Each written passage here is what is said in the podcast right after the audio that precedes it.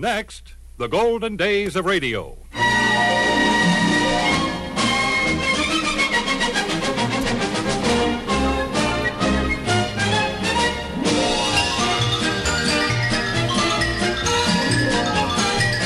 This is Frank Bresee inviting you to join me for the golden days of radio. Great moments from radio programs of the past, headlining some of the world's most famous personalities. On this program, we are featuring Doris Day, comedian Jack Kirkwood, Eddie Cantor, plus Edward G. Robinson and Claire Trevor in Big Town.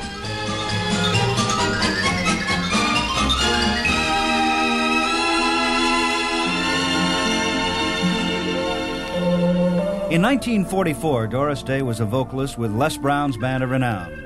Here she is on the Victory Parade of Spotlight Bands, singing one of the top tunes of the day.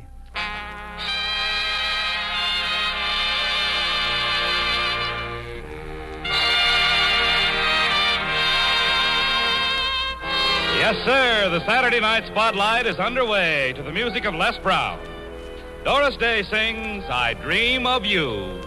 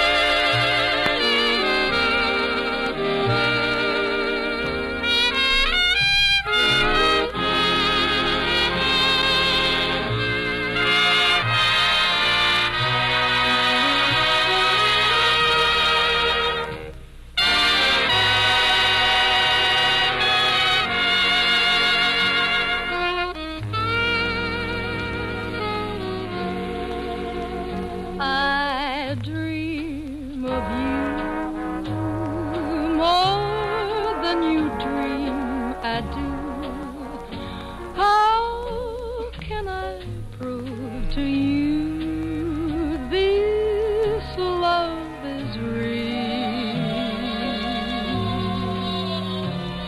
You mean to me more than you mean to be. You just can't seem to see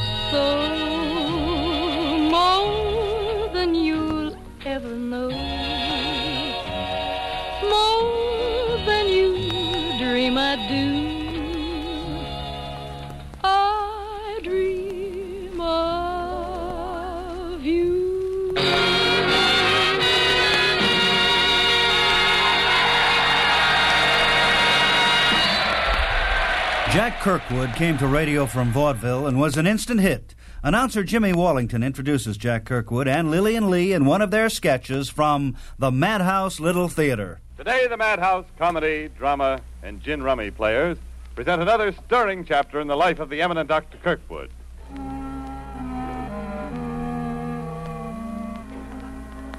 As today's episode opens, the doctor and his ever faithful nurse are in surgery, discussing two different methods of performing the delicate operation that lies before them. The nurse speaks. Shh. Listen. Doctor, I'm sure I'm right about this. Well, I think you're wrong, but I'll try it your way just this once. Sponge, Sponge, scalpel. scalpel. Careful, Doctor.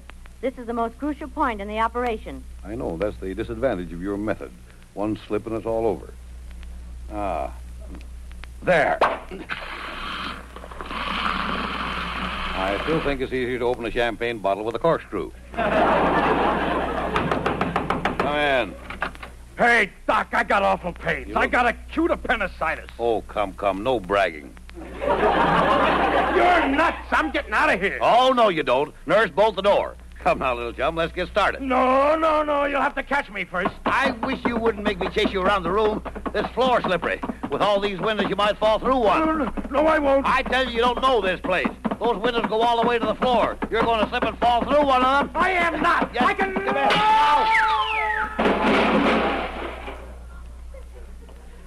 I'm glad. Why did you chase him, Doctor? You have too much business already. I know, but I like to get all the practice I can.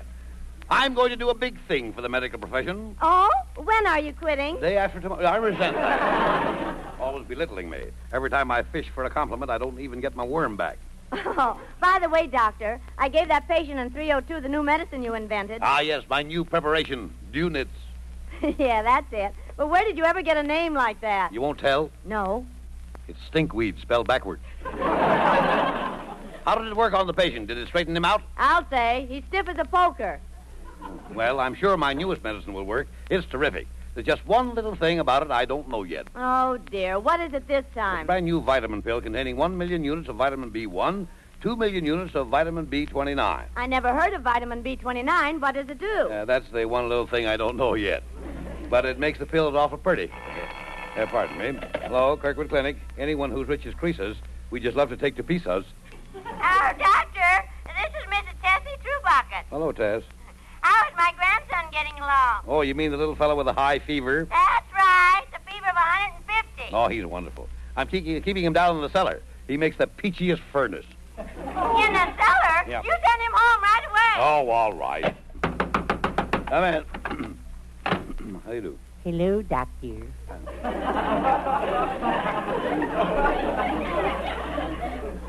Did you say something? I said hello. Oh, I'm glad. I said No, I, I heard you the first Oh, time, I but I wasn't. I didn't believe it. Say, I don't like your looks. Well, I didn't come here to be admired. I I want an examination. Oh, a smarty pants, eh? Well, stick out your tongue. Ah. Farther. Ah. Farther. There, let me help you. I'll pull. Hmm. Okay, nurse, roll it up and put it back in his mouth. Looks like a Venetian blind anyway. And uh, give him the anesthetic, nurse. oh, fine. Good, he's dead to the world. Let's see now. First, I'll cut right uh, here and take out his appendix. That ought to be easy. Mm, ah, here it is. Ah, Doctor, that's not his appendix. egad, it isn't to that. But that's where the appendix always has been. what do you know? I got him wrong side up. well, no, no use turning him over now. Goodness, Doctor, I just remembered. You have a girdle fitting in five minutes. Oh, so I have. Well, I'll just throw him back together in a hurry. Let's see now. This piece goes here. Uh, this thing fits in here. Or is it there? Oh, gone. This is worse than a jigsaw puzzle. The patient doesn't look very good, Doctor. Oh, pish tosh, he's all right. I'll just sew him up now. Doesn't take me long, you see. There you are. Well, little chum, wake up. I said wake up. The operation's over. Doctor, he isn't even stirring. You better get up or I'll charge him overtime. oh, wait, I know. I'll bring him to with one of my new vitamin pills. Here's one right here. Now pry his mouth open, nurse. Very well, Doctor. A little oil, I think. Hmm, dark in there, isn't it? Well, I'll just drop in the pill.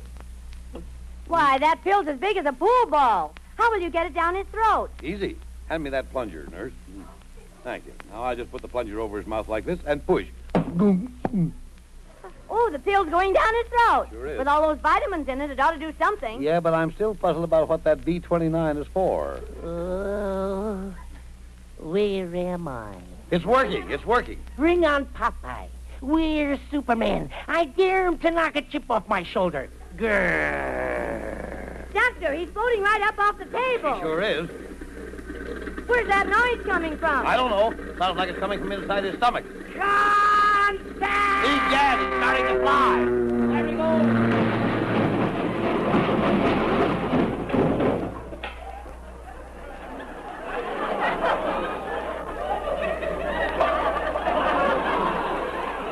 He went right through the roof. Yeah, well, at last I found out what v, vitamin B29 does anyway. Big Town was the story of Steve Wilson, editor of the Illustrated Press, a crusading newspaper. Here's one of the programs from 1938.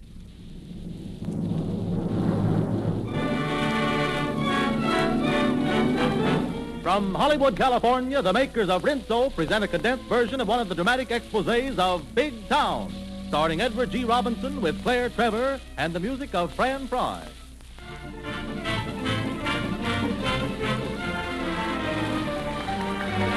In the story of Big Town, Steve Wilson, the managing editor of the Illustrated Press, is played by Edward G. Robinson. Lorelei, the society editor, is played by Claire Trevor. As our scene opens, we find Steve and Lorelei in the anteroom of the mayor's office at the city hall on newspaper business. I said to myself this morning, says I, what you need, Steve Wilson, is a little chat with the mayor. Well, very friendly of you, Steve. With the election coming along, frankly, I didn't know you felt that way about us out here. Now, the Illustrated Press is every man's friend, until he gives us reason not to be. Hmm. I won't take any more than a couple of minutes, Mr. Mayor. I've heard you're intending to veto the North End Park ordinance. Is that true? Well, now, Steve, I haven't really considered all the factors involved. That means you're going to veto it. Steve, I think you can understand that as a public official, I must do my duty as I see it. Your duty to whom, Your Honor? To Jack Starr, who you think will turn his North End voting machine against you if you allow the Park Commission to tear down his rat nest? Or to the sun-starved women and children of the North End, stunted and diseased for lack of room to breathe and play? Wilson, I don't allow any man to come in here and talk to me like that. Well, this is one man you're going to listen to, Your Honor, and like it. The city voted the bonds for that park six months ago, and the Park Commission is ready to make Starr a fair offer for his property without a cent of graft in it. It's time that sinkhole where Starr keeps his colony of vote stealers and cutthroats was cleaned out. Yes, and it's time the kids of that neighborhood had a park to play in instead of the streets. Now, I'm giving you fair warning. If you're afraid of Starr, you say so, and the Illustrated Press will fight your battle for you and run Starr into the river where he belongs. But if you've made a deal with him, I warn you, the ward speeches and civic hypocrisy that you turn on so well won't save you. You get out of here. Well, I'll give you one chance to save your hide. I'll hold up that story until 10 o'clock tonight. If I don't hear from you by that time, I'm going to print it. Now, think it over, Mr. Mayor. Good day. Hello. Get Jack Starr for me on that private wire. Oh, this is a fine mess with election coming on. Oh, hello, Jack. This is the mayor. Listen, pick up Warwick at the Chronicle and come down here right away. It's very important. What? It's Steve Wilson. Just left here. Says he's going to make it hot for us. Hurry over.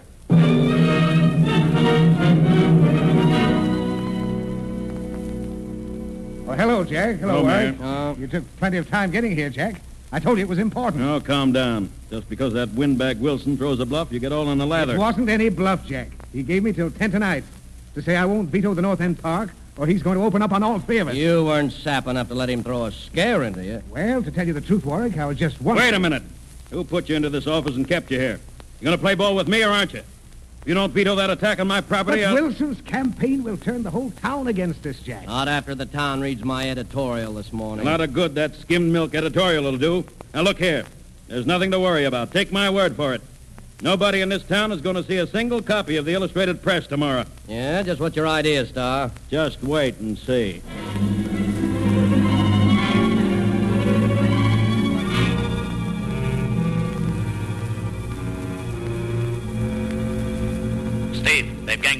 Who has? Talk sense, Fletcher. What do you mean? The circulation department hasn't been able to make a delivery this morning. What? Five of our trucks have been run off the road and turned over. We've got eight men in the hospital. They've dumped our street editions into the sewer and slugged a lot of the boys. Yeah? I've been trying to get the police commissioner, but I can't reach him. Well, forget the commissioner. He's just the mayor's stooge. So this is what the mayor had up his sleeve. Now listen, Fletcher. Uh, what's the name of that one honest copper in the fifth precinct? Uh, Captain Swanson. Well, tell him I want a man on every truck. Phone the DA's office and tell him if the police can't protect us, I'll call in for a brigade of deputies from the sheriff's office. Tell the press room I want a complete reprint with front page makeover for late bulletins. Steve, Steve, I've got to tell you something. Well, what's the matter, Lorelei? That freckle-faced newsboy at Fourth and Deering, you know, the one you promised to make a reporter when he grows up? Yes? Well, he's just been found behind a billboard at the corner with a fractured skull and a, a blackjack on the ground near him. What? Fractured skull? Yes, Blackjack. Say, where is he now, Lorelei? at the Garden Memorial Hospital. What'd you say was his name? Jimmy Belden. Oh, yes. Yes, that's it. Every time I pass that corner, I talk to him. Yeah, I like that kid. He was as sharp as a whistle. Miss Foster, Yes, Mr. Wilson. get Dr. Adamson and tell him to go right over to the Garden Memorial Hospital. I want him to take care of a patient there, a little boy named Jimmy Belden.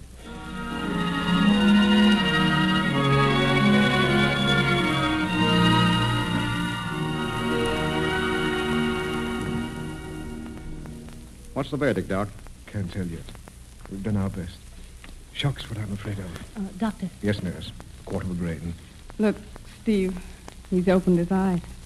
Yes, Jimmy? Tell, tell Steve Wilson. Here I am, Jimmy. Now, don't try and talk. Don't try. Now, just rest. You're doing fine.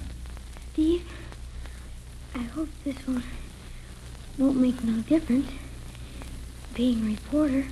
Now, don't you worry about that. I'm saving that job for you. Thanks, Steve.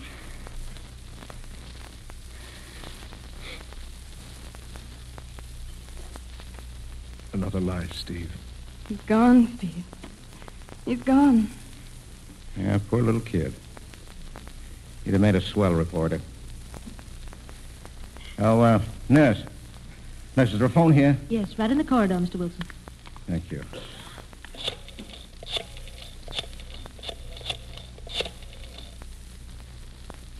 Illustrated Press. This is Steve Wilson. Uh, give me the desk. Hello, Fletcher. Yeah, boss. Uh, the kid died. Plain case of murder. Tell McNeil to give it the works. Parents, school record, everything. Oh, yes, and uh, send someone out to his house. We're taking care of the funeral. Right, Chief. What are you going to do, Steve? And I'm going to see to it that the sinister forces of this town are paid back for this child's death.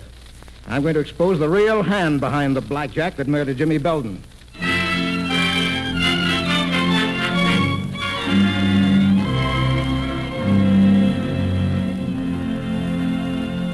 Hello, Warwick. This is Miss Kilburn. How do you do, Mr. Warwick? How'd you get in, Wilson? What do you want here? I'll tell you what I want, Warwick. You and your friends decided to start a war. I just want to make sure you understand what you're letting yourself in for. Any trouble that's coming your way, Wilson, is your own lookout. We'll fight you on our columns until you're beat. And I don't mind that. But I do mind taking it out on poor innocent kids who have to sell papers so there'll be a little more food in the house. I haven't the slightest conception of what you're talking about. Warwick, I came up here to ask you to fight fair. You're mixed up in one case of murder already. Are you crazy? Yeah? Mr. Starr's here. Uh, uh, I, I can't talk to him. What do you mean you can't talk to me, Warwick? The kid kicked the bucket. Get that mug who bumped him off out of town. Uh, well, uh, come and see me later. Goodbye. That's just another cracked brain. Yes. Well, I guess there's no use continuing this discussion, Warwick. Thanks for giving us your valuable time. Come on, Lorelei. Well, uh, call again sometime, Wilson. And if ever you want to work for the Chronicle, What impudence. I'm surprised you didn't answer him, Steve. I'm much too busy for that. I want to get out of this building as fast as I can. We're heading straight for the DA's office, and after we finish our business there, you and I are going to the Chamber of Commerce dinner, where we're going to throw a neat little bombshell.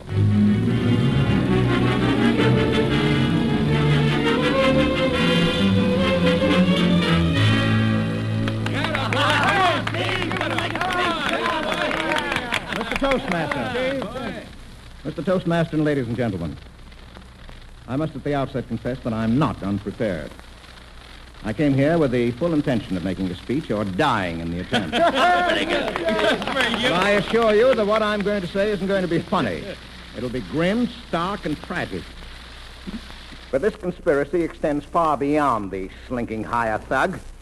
It extends as far into the vital machinery of this city as the office of the mayor. It extends to the man who owns the property which I and my friends are aiming to condemn. To the man who paid out the money to import a hired gang of ruffians to come into big town and start a war. That man sits now in this room at this very table. It's his hand that really wielded the blackjack that killed Jimmy Belden. It's he who stands ready to profit again and again by the secret vice and criminality in big town. The district attorney has issued a warrant for this man's arrest for murder. The police officer is in this room to serve the warrant on him. I'm pointing at him now. Captain Johnson, there's your man. Starr, I have a warrant for your arrest. Arrest? Arrest for what? For the murder of Jimmy Belden.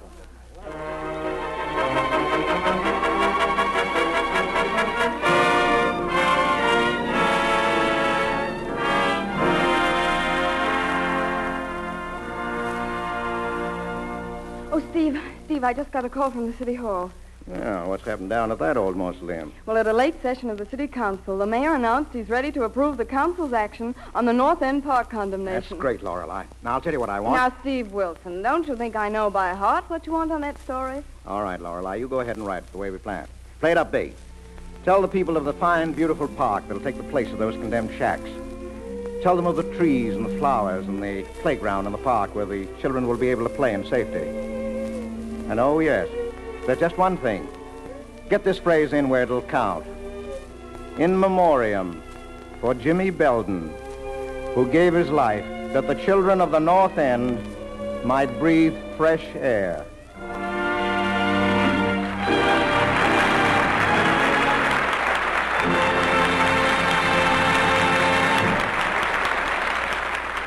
Eddie Cantor was one of the greatest names in show business for over 50 years. Here's Mr. C during a guest appearance on The Big Show in 1950.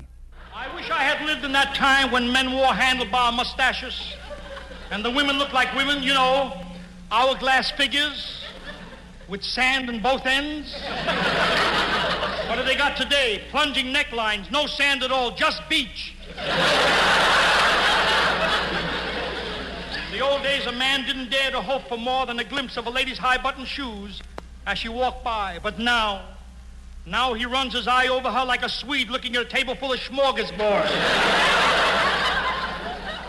and going to the beach, that was an occasion in those far off days. A girl had to put on bathing shoes, black stockings, bloomers, shirtwaist, jersey, a hat, and carry a parasol. This morning in the Sunday paper, I saw an ad for the very latest French bathing suit from the Riviera a bottle of suntan oil and a zipper.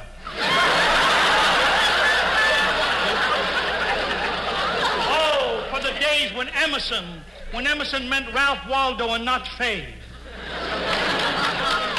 But Tallulah, Tallulah and Fred didn't have all the fun. There was another fellow in those days, the chap that Ziegfeld put into his follies. You may remember him. Came out in blackface with white rimmed glasses and pranced up and down the stage singing. How you gonna keep them down on the farm after they've seen Paris? How you gonna keep them away from Broadway, jazzing around, painting the town? How you gonna keep them away from harm? That's a mystery. Imagine Reuben when he meets his pa. He'll kiss his cheek and holler, ooh la la. How you gonna keep them down on the farm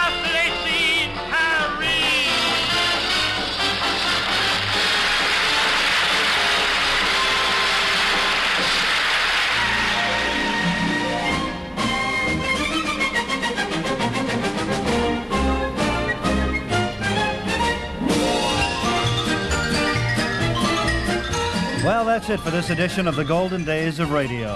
And now here's a thought to remember. Every day, 60 million papers roll off the presses of 1,750 newspapers in the United States. No other country in the world provides as much uncensored information to its people in keeping with the democratic principle that the truth shall make you free. This is Frank Bresee in Hollywood, California, inviting you back next time for more great shows and personalities of the past.